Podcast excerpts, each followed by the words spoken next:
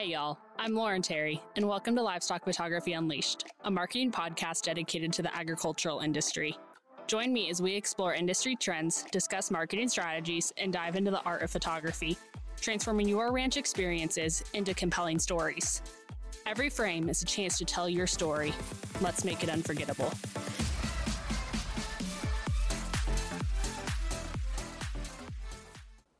Hello and welcome to another episode. I am so grateful that you are here with us today, and I cannot wait to dive into today's topic.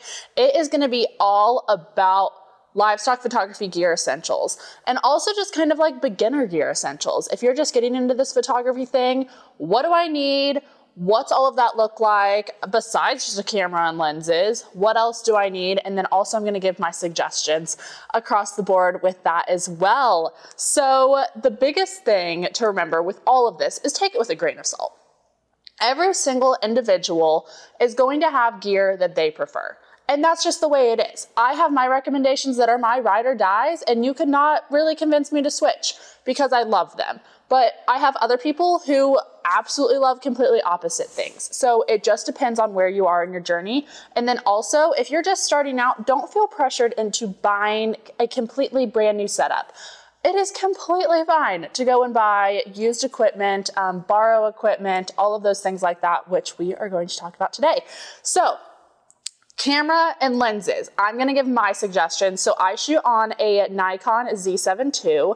It is a mirrorless camera and I absolutely love it. I made the switch from a D750, a Nikon D750 um, last year to this Z7 II and I love it. The mirrorless frames are wonderful. I could not recommend them more, especially if you are buying a new camera. Um, you can buy a used mirrorless or go buy a brand new mirrorless because DSLRs are really going out. Um, and mirrorless are coming in for a lot of photographers, and they really do make a difference. So, I highly, highly, highly suggest getting a mirrorless camera of some sort and then just go look at the specs that the different mirrorless cameras offer and see what you need. Um, I really like the Z7 II because of its autofocus capability and video capability and um, just a lot of other fine tuning specs that I enjoy about it. So, yes, that is my main camera body. I have two of those, and then my lenses that I suggest. So for livestock photography, you can really get away with just having one lens and you'll be good. And that is gonna be a 70 to 200 lens, 2.8 f-stop, okay? It needs to be that 2.8 because that 2.8 is what's going to give you the nice creamy backgrounds um, on your photos, okay? So you can get away with just having that lens, a 70 to 200. That is going to be a like really zoom in lens that you can get shots from really far away. Okay. The next lens I suggest is a 24 to 70. So with this lens, this is like an example of a lens that I use to take sale photos, especially if I'm a lot closer to the animal. And then it is also a lens that I use to take backdrop photos or things like that. I continuously switch back and forth between the two lenses depending on what I am doing. But that 70 to 200, just remember it's going to give you a lot more. You can stand a lot further back. You're going to be able to get a lot closer to the animal with that lens. And then with the 24 to 70, it is definitely a wide angle lens. So you can get away with just those two. If you want one more lens that is a prime lens, I highly suggest starting out um, a budget friendly option is going to be a 50 millimeter lens. The next one that I would upgrade to after that is going to be a 35, at least for Nikon users. Those are my favorites. Um, Canon users have like an 85 that's really, really, really nice for a prime lens, but those are going to be your next step options. Those are really good for portrait photography and things like that. The nice thing about the range lenses, like the 24 to 70s and 70 to 200s, is they give you a um, you can be really flexible on the fly with them without having to move your physical body. You're able to zoom in and out on that lens. So the next thing we've already talked about a we've already talked about lighting in livestock photography. If you missed that episode, please go back um, just a couple episodes to the lighting one, and there will be more information on it there. But I will give all of the links to the lighting that we talked about. So the independent studio lighting, I'll give links to that. Then the on-camera continuous light, and then also my on-camera continuous flash not continuous flash, on camera flash. With the on camera flash, that is the next thing I suggest you purchasing. Um, everything else is not needed unless you're going to be in a studio environment. Um, flashes are really, really handy in sale pens, guys. As we talked about in the lighting episode, they can help you out in a pinch. And they're also going to be really great for livestock shows where you're most of the time going to be in low lighting situations. Okay. So, with that flash, I have an SB 5000. Yes, Nikon SB 5000. Um, so that's a speed light 5000. And that is the one I suggest for my Nikon users. Um, I know there's a really good Godox one that I could get the one I have right now works because I don't do a ton of flash situations where I really need that one and I'm really comfortable with it. So again, something that find what you're comfortable with and go from there, but don't skimp out on a flash just because they have really cheaper options because with a flash, the biggest thing is going to be it syncing between the flash and the camera. Like when the actual flash goes off and when your camera is taking the photo, need to be synced. Okay. And with those lower cost, low budget flashes, you're going to get it synced like half of the time. And your photos just aren't going to turn out consistent or anything like that. And you're going to be cursing on the back end when you thought that you could just auto sync all of your flash photos to be pretty similar and every single one of them is different. So that is another thing that do not skimp out on that. The next thing is going to be tripods and stabilizers. Okay, so if you are doing sale photos or videos, please, please, please get a tripod and monopod. Um, I have a really great tripod monopod combo, and I will link that below in the blog. Okay, so this tripod and monopod, I just upgraded to it last year because I had another tripod before that that I was like, this, it, whenever I would move it when I was doing videos, it was like, it didn't move smoothly. It would do um, like pull and grabs, is what I would call them. Like it was really, really choppy and wasn't smooth at all. I was like, this is not working for videos because I was really doing a ton of livestock videos and I was like, this, this is just not working. We have to do something different. And so I invested in this really amazing tripod that I love now, guys. And the really thing, the nice thing I like about it is it can be tripod and monopod. So if I need to move around, I can use it as a monopod. And then um, for videos, it is super smooth, super agile. I feel super safe having my camera on there. Um, it locks in really nicely, but then if I need to get out of the way in a pinch, it has an emergency remover where I can get my camera off of there and ditch the tripod because you know what? I'd rather replace the tripod if a bull's coming after me than my entire camera. So that's the tripod I recommend and monopod combo. Um, you can also, if you're doing a lot of video work, I highly suggest investing in a stabilizer for your camera. So, what this is going to be is it is going to be an external um, thing that you put your camera on, and it is going to, as you move, it is going to keep that camera perfectly steady. Okay. And so I typically I will rent a stabilizer if I'm going to be doing a really big video project because I don't own one yet. They are a pretty big investment, but renting is always an option if you aren't going to be doing it a ton. And I know a lot of colleges too, if you're a college student, you can rent these stabilizers from your college as well. I have a friend who she currently does that because she's in college, just rents it from them, um, checks it out pretty much. Like, I don't know if she even has to pay for it. So definitely check into that if you're a college student. But know that on the back end, you can stabilize these videos in um, Premiere Pro. It is possible, but with that, it's always a lot easier on yourself if you're stable on the front end rather than have to having to stabilize on the back end because when you use the stabilizer in Premiere Pro it it can be kind of wonky sometimes. So just remember it's always easier to get it done right the first time. But if you don't have another option, Premiere Pro can always kind of save you on the back end. The next thing, we're going through this really quickly, guys. It's going to be a short episode, but camera bag and other little accessories. Okay. So, the biggest thing with camera bags is find one that fits what you need. Okay. So, when I first started out, I had a camera bag that was pretty fashionable, cute, and small. All right. It didn't have a ton of room for camera stuff. And that was fine when I just had my camera body and one lens. All right. It worked fine then. As I expanded to now having like five lenses, two camera bodies, flashes, all of this other stuff, I had to get a bigger camera bag. So find one that is going to be right for you, right for how much camera equipment you have, and also just have any other capabilities that you need it to. It needs to also have pretty good padding, okay?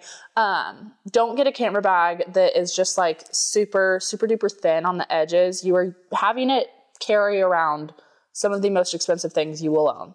Um, make sure that it is protecting them properly while they're in that.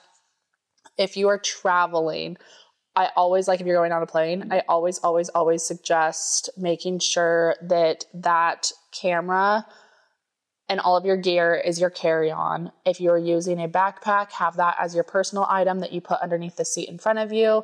And then, um, if you do have enough equipment that you need to check it, I really like the Pelican t- cases.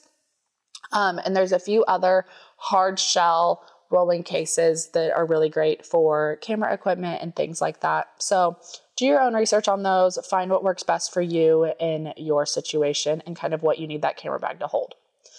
Um, the next thing is really small items that sometimes you don't think about, but um, SD cards, QXD cards, um, camera lenses, like camera lens wipes, and all of the little things like that. Um, canned air, things that are going to save your life um, in a pinch. Because I cannot tell you how many times I've been stuck wiping my lens with a dirty shirt that I'm wearing from being in the barn all day. And I'm like, this isn't doing anything. So make sure you're carrying camera lens wipes with you.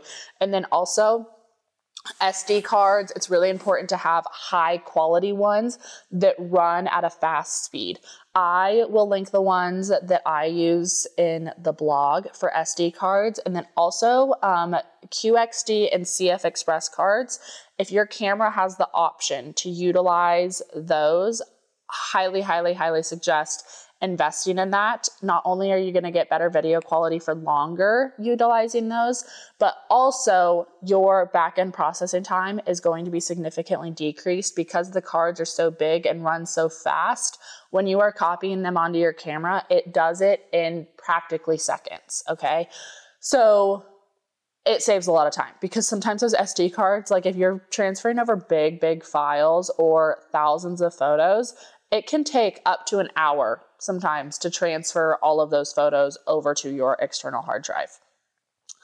And with that, the next thing I suggest is an external hard drive for you to utilize on all of your photos. Keep everything stored there because our computers do not have the space or the capability to store all of our photos. Even if you are storing them on an online location like a cloud or a Dropbox or things like that, I still, still, still highly suggest using an external hard drive because an external hard drive, mine is two terabytes. Okay. My computer, I think, is only 64 gigabytes. And so my external hard drive is going to house hundreds of times more what I need than what my computer could ever do. And therefore, because my computer isn't storing all of those photos and having to um, take up space on it, it's going to run faster in the processing side. So when I'm going into Lightroom and I'm editing these photos, it is going to be a lot faster of a process to edit and process because Lightroom is going to be able to run fast because it's off of my computer, whereas the photos are being stored on that hard drive. The next thing, um, talking about Lightroom, is your editing software that you are going to utilize. So, if you are a photographer, you need Lightroom Classic. Um, there's no if, ands, or hooey huts about it, guys. I'm sorry. I know it can be a little bit of an investment in the Adobe suite, but I promise you it is worth it. If you are a student, you get a discount on Adobe Suite. So please, please, please make sure you are using your school email and getting that EDU discount. It saves you a ton of money. And the nice thing with Adobe Suite is my mom and I both use um, the same account, and that frees up a lot of ability with that as well. And so it's a business write off for me. Remember that. I know it's not an excuse for everything, but it is a business write off. And with Adobe Suite, the things that I use so I use Lightroom Classic for editing photos, I use Premiere Pro for editing videos, and then I use Adobe Audition for editing audios. So all of the audio that I'm editing with this podcast is edited through Audition, videos through Premiere Pro, and then photos through Lightroom Classic. And then also, you're going to need Photoshop. Photoshop is what is going to give you the ability to remove any background objects that are distracting in the image or um, fix any closed eyes or things like that. You are going to be able to do all of that in Photoshop. So that is what you're going to use to fine tune, edit those photos that you edited in Lightroom Classic, and then you're going to take them to Photoshop and finish it off there. That is also where I put my um, Triple T Showboat Media Co. brand watermark, whatever you want to call it, at the bottom of the photos that I take. Um, and with that, guys, please like watermarks and brands are really good to have on photos, I feel like, because it's like in comparison, I guess you could say it is like an artist signing their work. Okay. I, I'm an artist and I am just signing my work by doing that. But make them small and don't make them like absolutely take over the image. When I say that, I mean maybe take down the transparency a little bit. Maybe make it smaller so it's not right in your face. People are going to know that it's there, but it doesn't need to be the first thing that people's eyes go to because it is so bold or so big or just in the wrong position. So people are going to know what your brand looks like. Just make sure that it's not overpowering that image. But um, Photoshop is where I would do that. So we kind of went over a lot of things today. We went over basic gear, went over what lenses you need, all of the things like that. I suggest the camera brands either Nikon, Canon, or Sony. I am die-hard a Nikon person. I personally, in my personal experience editing both Canon photos and Nikon photos, I think Nikon does a better job at getting crisp, really, really crisp photos, whereas Canon does a better job at getting the colors in a photo really, really, really well. And then Sony is going to be a really great video option and then also just an all around photo option. I know a lot of my fellow photographers out there that just do portrait photography or weddings or stuff like that shoot on Sony. Um, so you're not going to go wrong with any of the above options. Do your research on each individually. Find what camera is going to work best for what you need, but I highly, highly, highly suggest mirrorless. And then also looking for used options. So, where you can find some really reputable used options are things like borrowlenses.com, is where I rent all of my gear from. So, borrowlenses.com, I will put a link down below go and rent your gear before you purchase it from there. Okay, so they're gonna have hundreds of camera body options, hundreds of lens options, all of those things. You can rent it for an entire week or just three days for super cheap. And they're going to ship it to you. You use it and they give you a shipping label and you ship it right back. Okay, so highly, highly, highly suggest going and test driving a bunch of different camera body options. Get it for a couple days in the middle of the week and get four or five different camera body options, four or five different lenses, and just go out and shoot and just try them all out and figure out what works best for you. Borrowlenses.com also has a used section where you can purchase. So after you have taken everything for a test drive, you figured out which model, which style you want, all of those things, go and look at their use section first. They have a really reputable use section, and then also um, B&H Photo has a really reputable use section. Um, and there's a few other camera stores online that you're going to be safe getting used equipment from. Just do your own research when you're doing that. Like use use your brain. Make sure that it's a reputable site. Make sure it has reviews all of these things that it's not coming from the backwoods of thailand. Make sure that um, you're going to be safe putting your information in there. And then there's also options of using facebook groups that are buy sell buy sell and resell facebook groups those can be iffy sometimes because you're there's going to be spammers in there but then also use your right judgment. You might be able to find a really good deal on things because um, there are some really reputable resellers that sell through those facebook groups as well.